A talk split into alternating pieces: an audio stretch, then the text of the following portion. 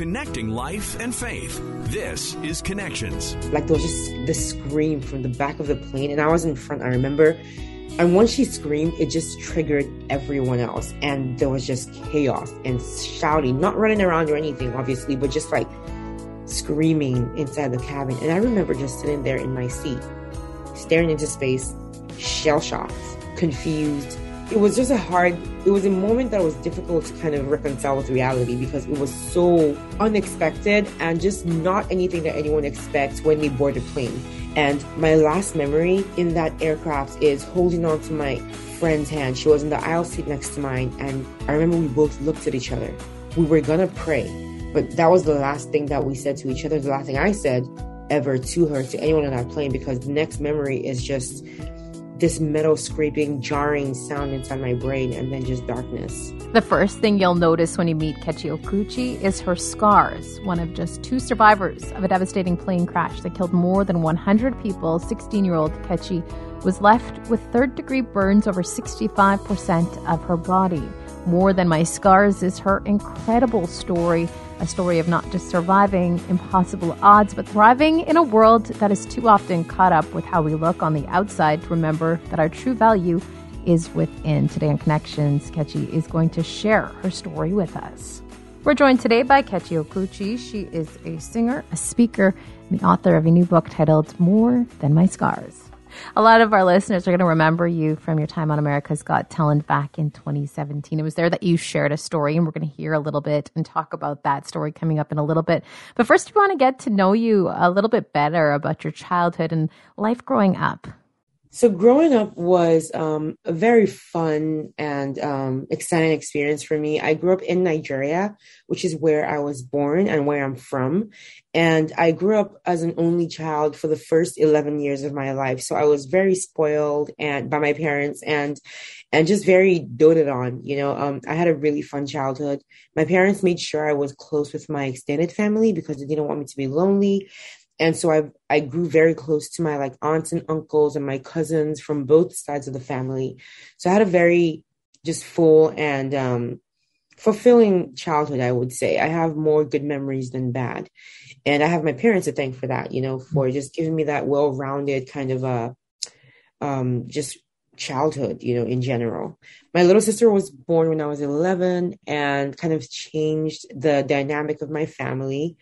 And uh, it was just nice with her around. You know, it was better. I was kind of like a second mom because I was so much older than her. And I just loved having, you know, someone that I could do it on, you know. Um, and then I started high school. So in Nigeria, we have um like the system is secondary school and it's like, you know, from like uh like 11 years old to about 16, 17. And so that time frame is spent in like uh secondary school which is generally like a high school, like America's version of high school. And that was uh the those are the most formative years of my life for sure. I guess for any kid that would be the case. That was where I made the most um like uh I guess permanent friendships. You know, a lot of people that I met at that time are my friends till today. And um it was a boarding school, so I spent basically 9 out of 12 months of my life in that boarding school, like on that campus, you know, um, so it was like more time on campus than at home. So, you know, we, you spend all this time with all these people for the same like just con- consistently for six years, you know, it's something's going to stick for sure. Mm-hmm. So, um, I guess, you know, at, at the time when the accident happened, I was 16 years old. So I was a senior in high school. And, um, the most important thing in my life at that time was the SATs. That was like the huge like you know event coming up that you know was going to take over everything. I mean so much because you know it was going to be the stepping stone to everything else that was supposed to come for the rest of your life you know college working everything. So um that was the situation the day that the accident happened. That that, that was what was going on. That was the most important thing happening at that time you know. Um the day the accident happened was when you know everything just kind of uh went up in smoke. All the plans we'd been making, all the preparations suddenly didn't matter. And um, a whole new life started from there. And things literally went up in smoke. For people who don't know what happened in that incident, tell us a little bit about it. So, the accident happened on a Saturday. It was December 10th, 2005. And um, it was going over the Christmas holidays. You know, this was the end of the semester, the fall semester. And so myself and 60 other students were going home for Christmas. We were going to be coming back pretty like in like three weeks to campus anyway. So it was going to be a very short turnaround. So um to go home, typically those of us who live in the same area in Nigeria would board the same plane to go home. So this was a routine flight. You know, it was 61 of us. We were used to, you know, flying together. We would go home together on the same plane. And at the start of the semester, we would board the same plane to come back to campus. So this was one of those flights. It was nothing unusual. And I remember the day was a very normal day. You know, there was nothing weird that happened to make us think something crazy was going to happen later on. There was no reason to be nervous about anything. I remember we got to the airport with a school bus and then eventually we boarded the plane. It was a regular commercial plane, Boeing jet, you know, held 109 passengers total that day, including the flight crew. I remember everything was fine for the most of the flight. Like most of the flight was just normal, you know, uneventful, like flights should be. And it was about an hour and a half flight. And it was like maybe 20 minutes left when the pilot made the announcement that we would start the descent into the airport. That was when the turbulence started. And I remember at first it was nothing, you know, you don't react to mm-hmm. turbulence. You know, because especially when you're an experienced flyer, like you know it's a part of flying. So it's just normal. But then it started to continue, it just continued and started getting more and more exaggerated. And I remember that was when like the tension in the in the cabin kind of rose. But no one was saying anything yet because why would anyone say anything? Why would anyone assume the worst? Even though at this point that was what was on our minds, clearly, mm-hmm. because it was just it was just getting really bad and it wasn't stop it wasn't stopping. And then a woman at the like there was just the scream from the back of the plane and I was in front, I remember and once she screamed, it just triggered everyone else. And there was just chaos and shouting, not running around or anything, obviously, but just like screaming inside the cabin. And I remember just sitting there in my seat, staring into space, shell shocked, confused, because it was literally like a movie happening around me. It was just a surreal kind of it was just a hard it was a moment that was difficult to kind of reconcile with reality because it was so it was so like unexpected and just not anything that anyone expects when they board a plane. I felt like I was literally in a movie. And my last memory in that aircraft is holding on to my friend's hand. She was in the aisle seat next to mine. And I remember we both looked at each other and we held each other's hands, and their hands were cold. And I, maybe my hands were cold, uh, but I know like I held her hand and we were gonna pray because she was like, "What? What is this? What do we do?" And I remember just in this like very weird, far off voice, like saying, "I don't know, maybe we should pray." But that was the last thing that we said to each other. The last thing I said ever to her, to anyone on that plane, because the next memory is just this metal scraping, jarring sound inside my brain, and then just darkness. And the next time I opened my eyes, five weeks had passed, and I was waking up from a coma and I was lying in a hospital bed in South Africa. You were one of just two survivors in that yeah. plane crash. You did yeah. suffer some severe burn injuries. Can you tell us a little bit uh, about what happened? So it turned out that I sustained third degree burns over 65% of my body, which just means that everything from the top of my head to the soles of my feet burned except for my torso. So my tummy and my lower back did not burn. And um, everywhere the place got third degree burns, which just, you know, kind of strips off the lid, the top layer of your skin and uh, the bottom layer in some areas as well. Um, so um, when I arrived in South Africa, I was given a 30% chance of survival. And I remember um, my mom telling me that, you know, the doctor that first saw me didn't expect to see me when he came back from his because he saw me he was the first doctor to receive me in south africa and then he had to go on vacation. He had like leave. So he didn't expect i would still be there after he came back in three weeks but i was. And um, that was just the beginning of my journey as a burn survivor as a that was the beginning of my recovery journey the beginning of my new life in this in this state and um, i spent the next seven months in South Africa. Now, the reason I was flown there was because Nigeria, we didn't have the um, capacity to care for the level of burns that I sustained. Mm-hmm. So, for me to have a fighting chance, they had to get me as soon as possible to the nearest place that did, and that was Johannesburg in South Africa. The other survivor, um, her name was Bumi. Well, her name is Bumi. She's a good friend of mine now. And I didn't know her prior to the accident. Um, she amazingly didn't sustain any burns. She broke like an arm.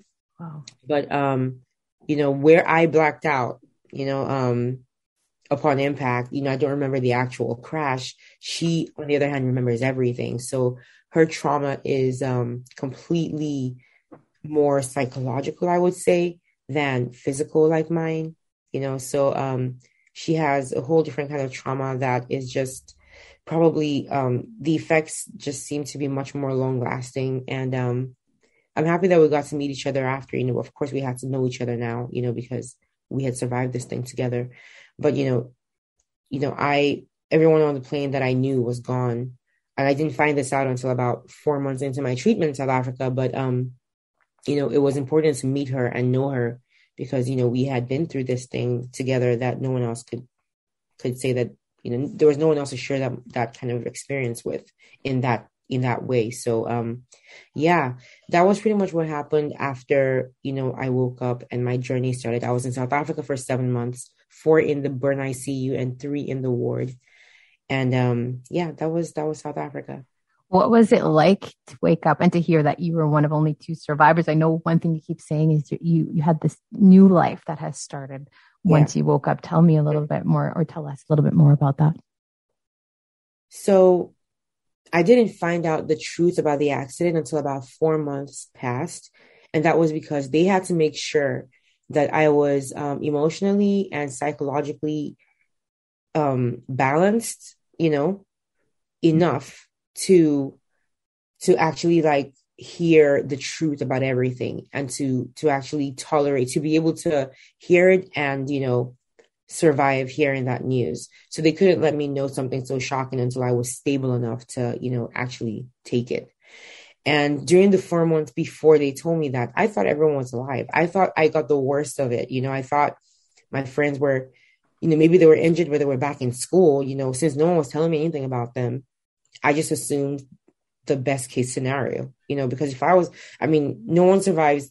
Like a plane crash is not a thing that usually has like survivors. So if one person survived, I felt like, hey, everyone else was good, you know. Mm-hmm. So um, my time this for this first four months were just a completely, you know, it was interesting because even though my life was completely different now, it wasn't like I was constantly missing school or missing my friends or missing or thinking about the future. All that stuff came much later in my treatment where when I was much better. You know, the better I got, the more I was confronted by reality, you know, of my situation.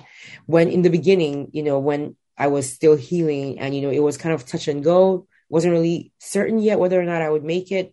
My mind was on nothing but just my present you know, and my mom, who was my rock at that time, she was the reason I was living at like in the beginning. And for a long time after, she was my my purpose. She was like who I fought to stay alive for. I would open my eyes every day because I wanted to see her, you know, and um, you know, I guess I needed that, you know, I needed something to hold. I, I needed something to to kind of latch on to this life and not fade away. And so my mom gave me that reason you know so in the beginning you know when the treatment was still like everything was very fresh and numb you know that was like I, I could barely focus on anything. I, I was it, it, it was all I could do to stay alive. That was like my my focus really, you know, trying to trying to keep myself strong enough, like my will strong enough to like, you know, stay alive inside this body that was so broken and damaged. But as I got better, you know, of course, you know, my mind started to wander and I would think about my friends. I would think about school, prom, SATs, like just life in general and how soon I could get back to it. But more, you know, better and, you know, more obviously just I was definitely going to be alive. You know, I just kind of realized slowly that, you know, the life I was thinking about was not just gone, but like even to get back to like whatever life I would have after, I felt like it was just going to be a very, very long time. You know, the, the better I got, the more real, the more reality hit me that this was going to be a very long process. And the whole, you know, going back to life was just not, probably not going to happen again.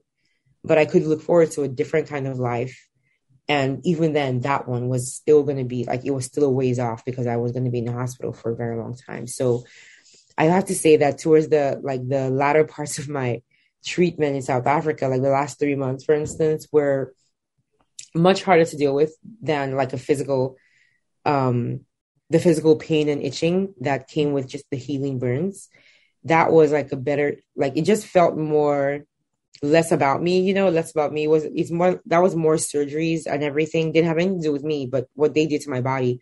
But as i got better the emotional and psychological effects of my situation kind of affected me more i guess is what i i mean by that and um i had to kind of come to some understandings and and accept some things, you know, about my circumstances on my own. You know, I had to I had to kind of accept certain things on my own. And that took some time for sure.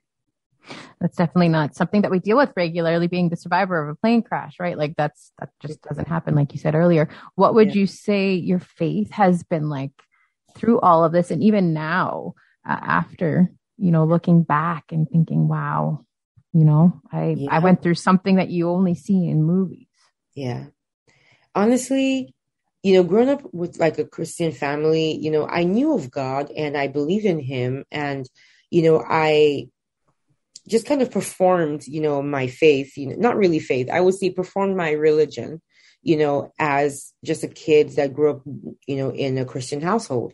So I didn't really know him. You know, I didn't have a, a personal relationship with him prior to the accident. You know, I just floated around this com- just this comfort of just kind of like you know living in this you know um christian household and i felt like that was enough you know i didn't ever try to pursue anything specific with him so that happened after the accident when i got to a place where it was like there's only so much you can you can gain from a kind of uh i want to say indirect faith through my parents through my mom especially it was just like I could tell that like prayer and the Bible, the words of the Bible, all these things, these things really like gave life to my mom and to my family members. And so they would use those things to speak life into me. And my mom, especially, would pray for me and read to me from the scripture, and she would just minister to me. And I felt uplifted when she did that. I knew that a lot of people were praying for me from all over the world. And so I just kind of got comfortable in that feeling of people doing the work you know, and not really making any effort to understand this God that everyone trusted so much to take care of me and to heal me.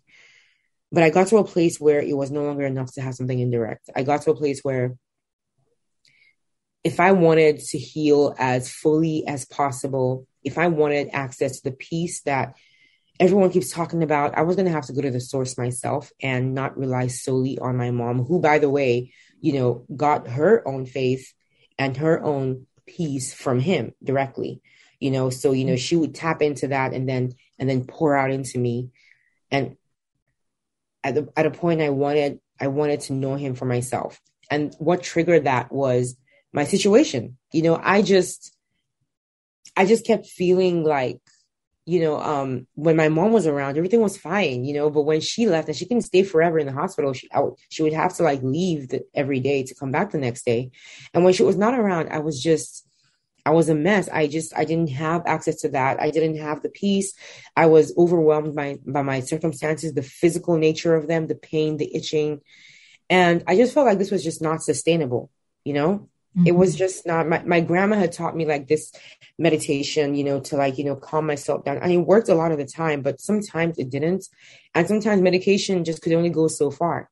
And I would realize that a lot of what I was looking for was inside. Like if I had peace on the inside, it would like translate to my outside. And the only way that I've been told that I could access this was through praying for myself, you know, and learning how to do that for myself. And, you know, I was being told that, you know, my pain, my itching, these things would be easier to bear if I was able to hand them to someone who, you know, would bear them for me, you know, because my parents, they could pray for me, but they couldn't take away the pain, you know, they couldn't take away the itching. But if I could talk to God and I could re- have this relationship with Him where I could trust Him enough to like give Him my burdens, then maybe there'll be a difference. And you know that was what the issue was. It came down to knowing Him, believing in Him, believing in His existence, but not trusting Him. You know, because I didn't know Him. And if you don't know Him, how? I mean, you can't trust who you don't know. You know, it's just that simple. So you know, how could I? how could I trust him to really take away my pain and my itching or take care of me? You give me peace if I didn't even know him. So just it came to a head and I just felt like now or never, you know, you've you've gone you've done everything Kechi. They can't give you more pills, more drugs, nothing. So you're just gonna have to pray and just figure this thing out and see for yourself who this God is, you know. So I guess my situation just kind of gave birth to this feeling of desperation to know him in my own way. And that was really the beginning of my own faith journey. You know, I'm not going to say or pretend that all my prayers were answered and everything I needed to know about God was made clear in those moments. But I will say that it was the foundation of something real, something that was no longer derived, something that was more direct. I felt like I had more direct access to him and I felt like he was hearing me, you know, which was the important thing. I it wasn't radio silence on his end. He didn't answer my prayers the way I expected him to. He didn't take away my pain and my itching automatically like I wanted, you know, but I was able to access this peace that made no sense, that made me just feel like senselessly that at the end of the day, everything was going to be okay. And I can't really explain how, what, like logically, what that even means. It's just something that I felt in my heart that gave me a peace that I desperately needed to get through what I was going through. And not just to get through it, but like to get through it, com- like and come out whole, complete, still, be myself as much as possible, not lose myself in my situation.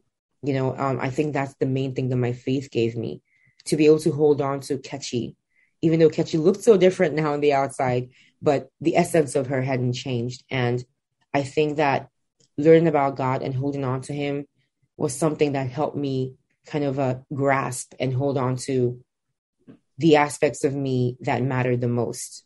You know, um, I think I think all these things were able to happen because of the kind of family and the kind of people I had around me that fed just love and and hope and peace into my life, such that it was impossible for me to be any other way, really. You know, um, so you know, there's a lot to be said for a support system for sure, and I had a stellar one. You are so inspiring in spite of everything that you've been through. You're now sharing your story in a book that you just released, More Than My Scars The Power yeah. of Perseverance, Unrelenting Faith, and Deciding What Defines You. Why have you decided to share your story? I know it's extremely inspiring just talking to you, but what made you want to share it now? Thank you. Um, honestly, I've been wanting to share this story since about like 2015. I've been it's been on my mind that this is something that I'm supposed to do.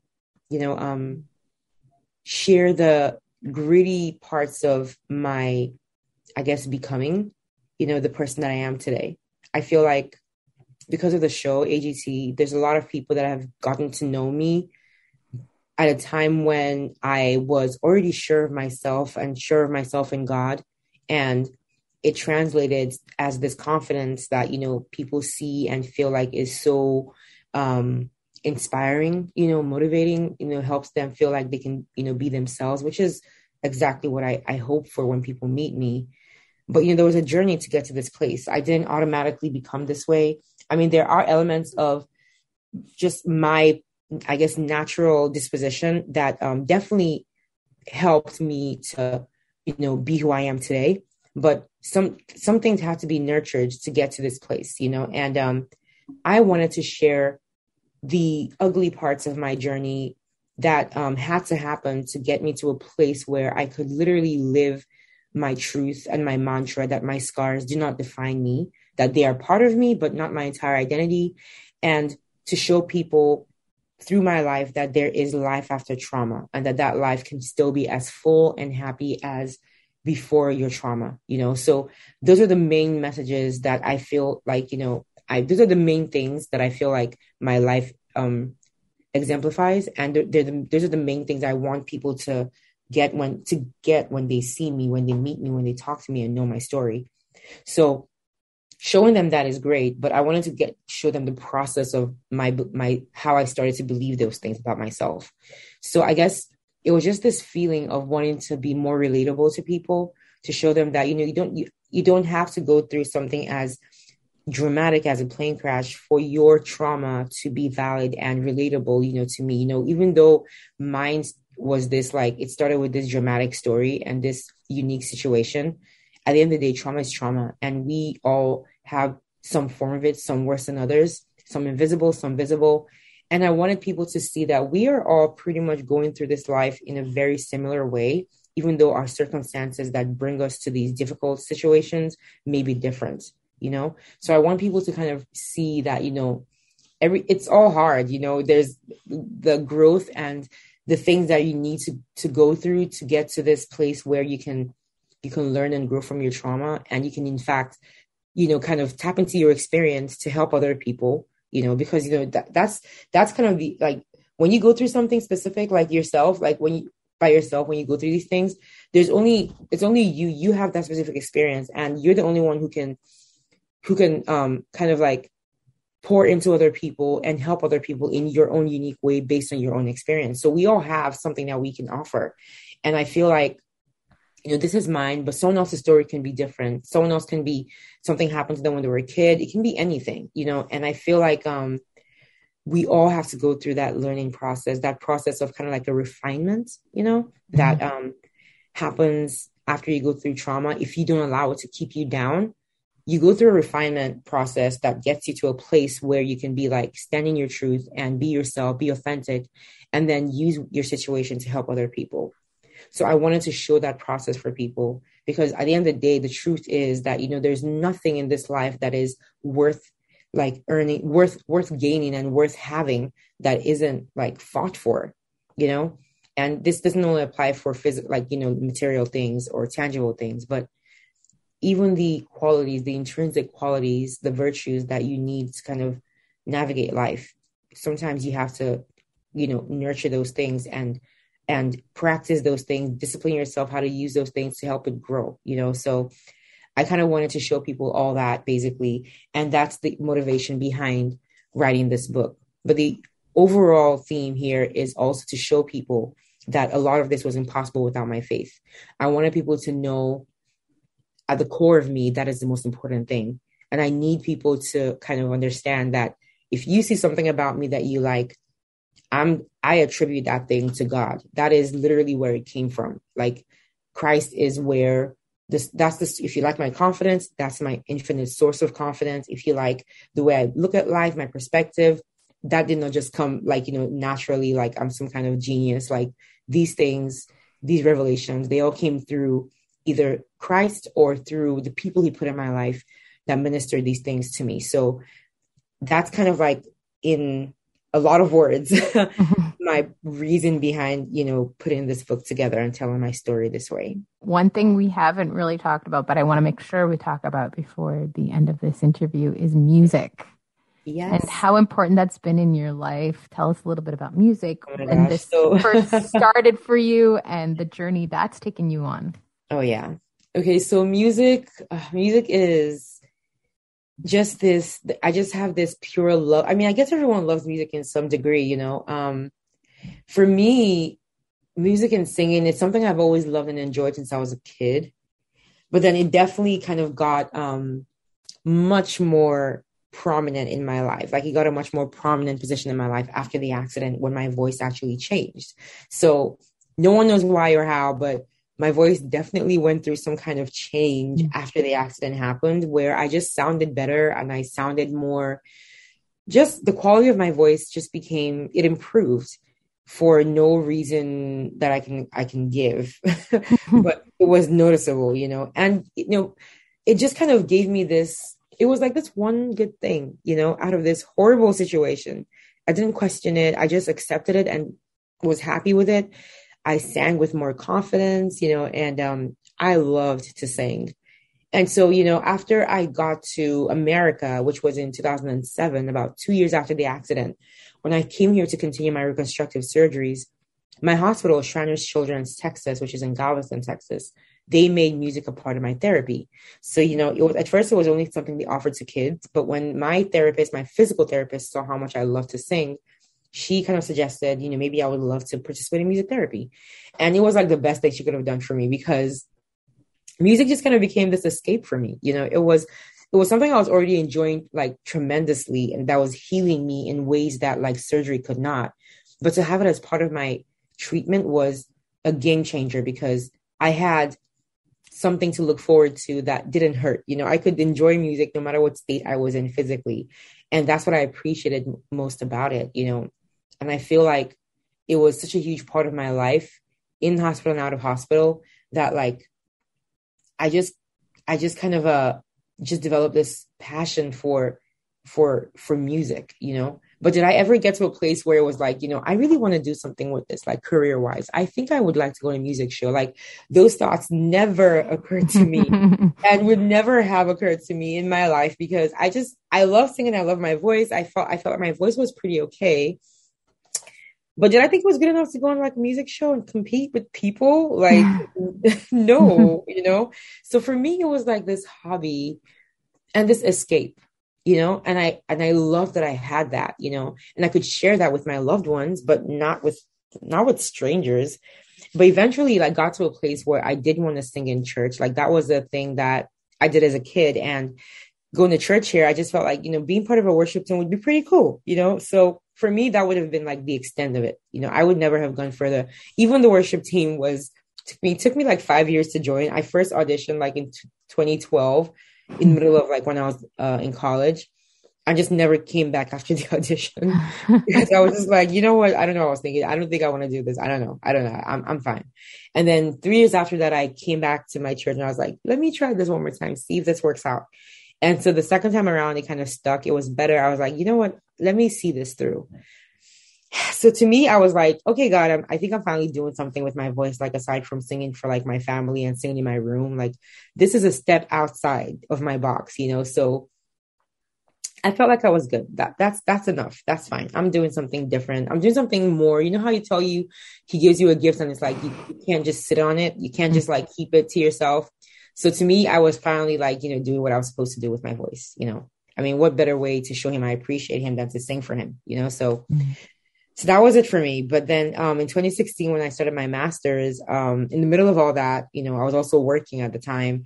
One of my best friends signed me up for America's Got Talent without telling me, and essentially changed my life with that one move, basically. So she is the reason why, you know, everything else that happened, you know, from the moment she applied for that show for me happened. You know, me on being on the show, getting to be a finalist everything. And then just basically she she basically changed god used her to change the trajectory of my life in 2017 for sure.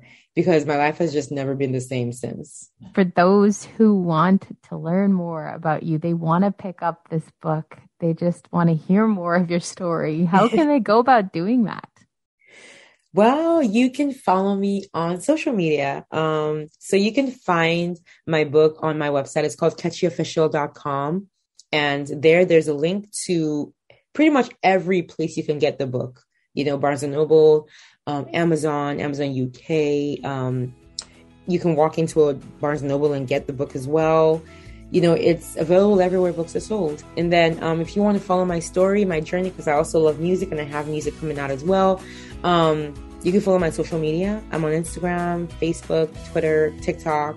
Just search for Kechi with the blue check mark and you will find me. Just type in Kechi on all these platforms. And I hope I see you guys there. Um, I hope I, you know, just, you know, I, I appreciate every, you know, every single person that supports me and follows me. And um, yeah, just, you know, join me on my journey and, you know, let's see how far this goes. Thank you so much for making time for us.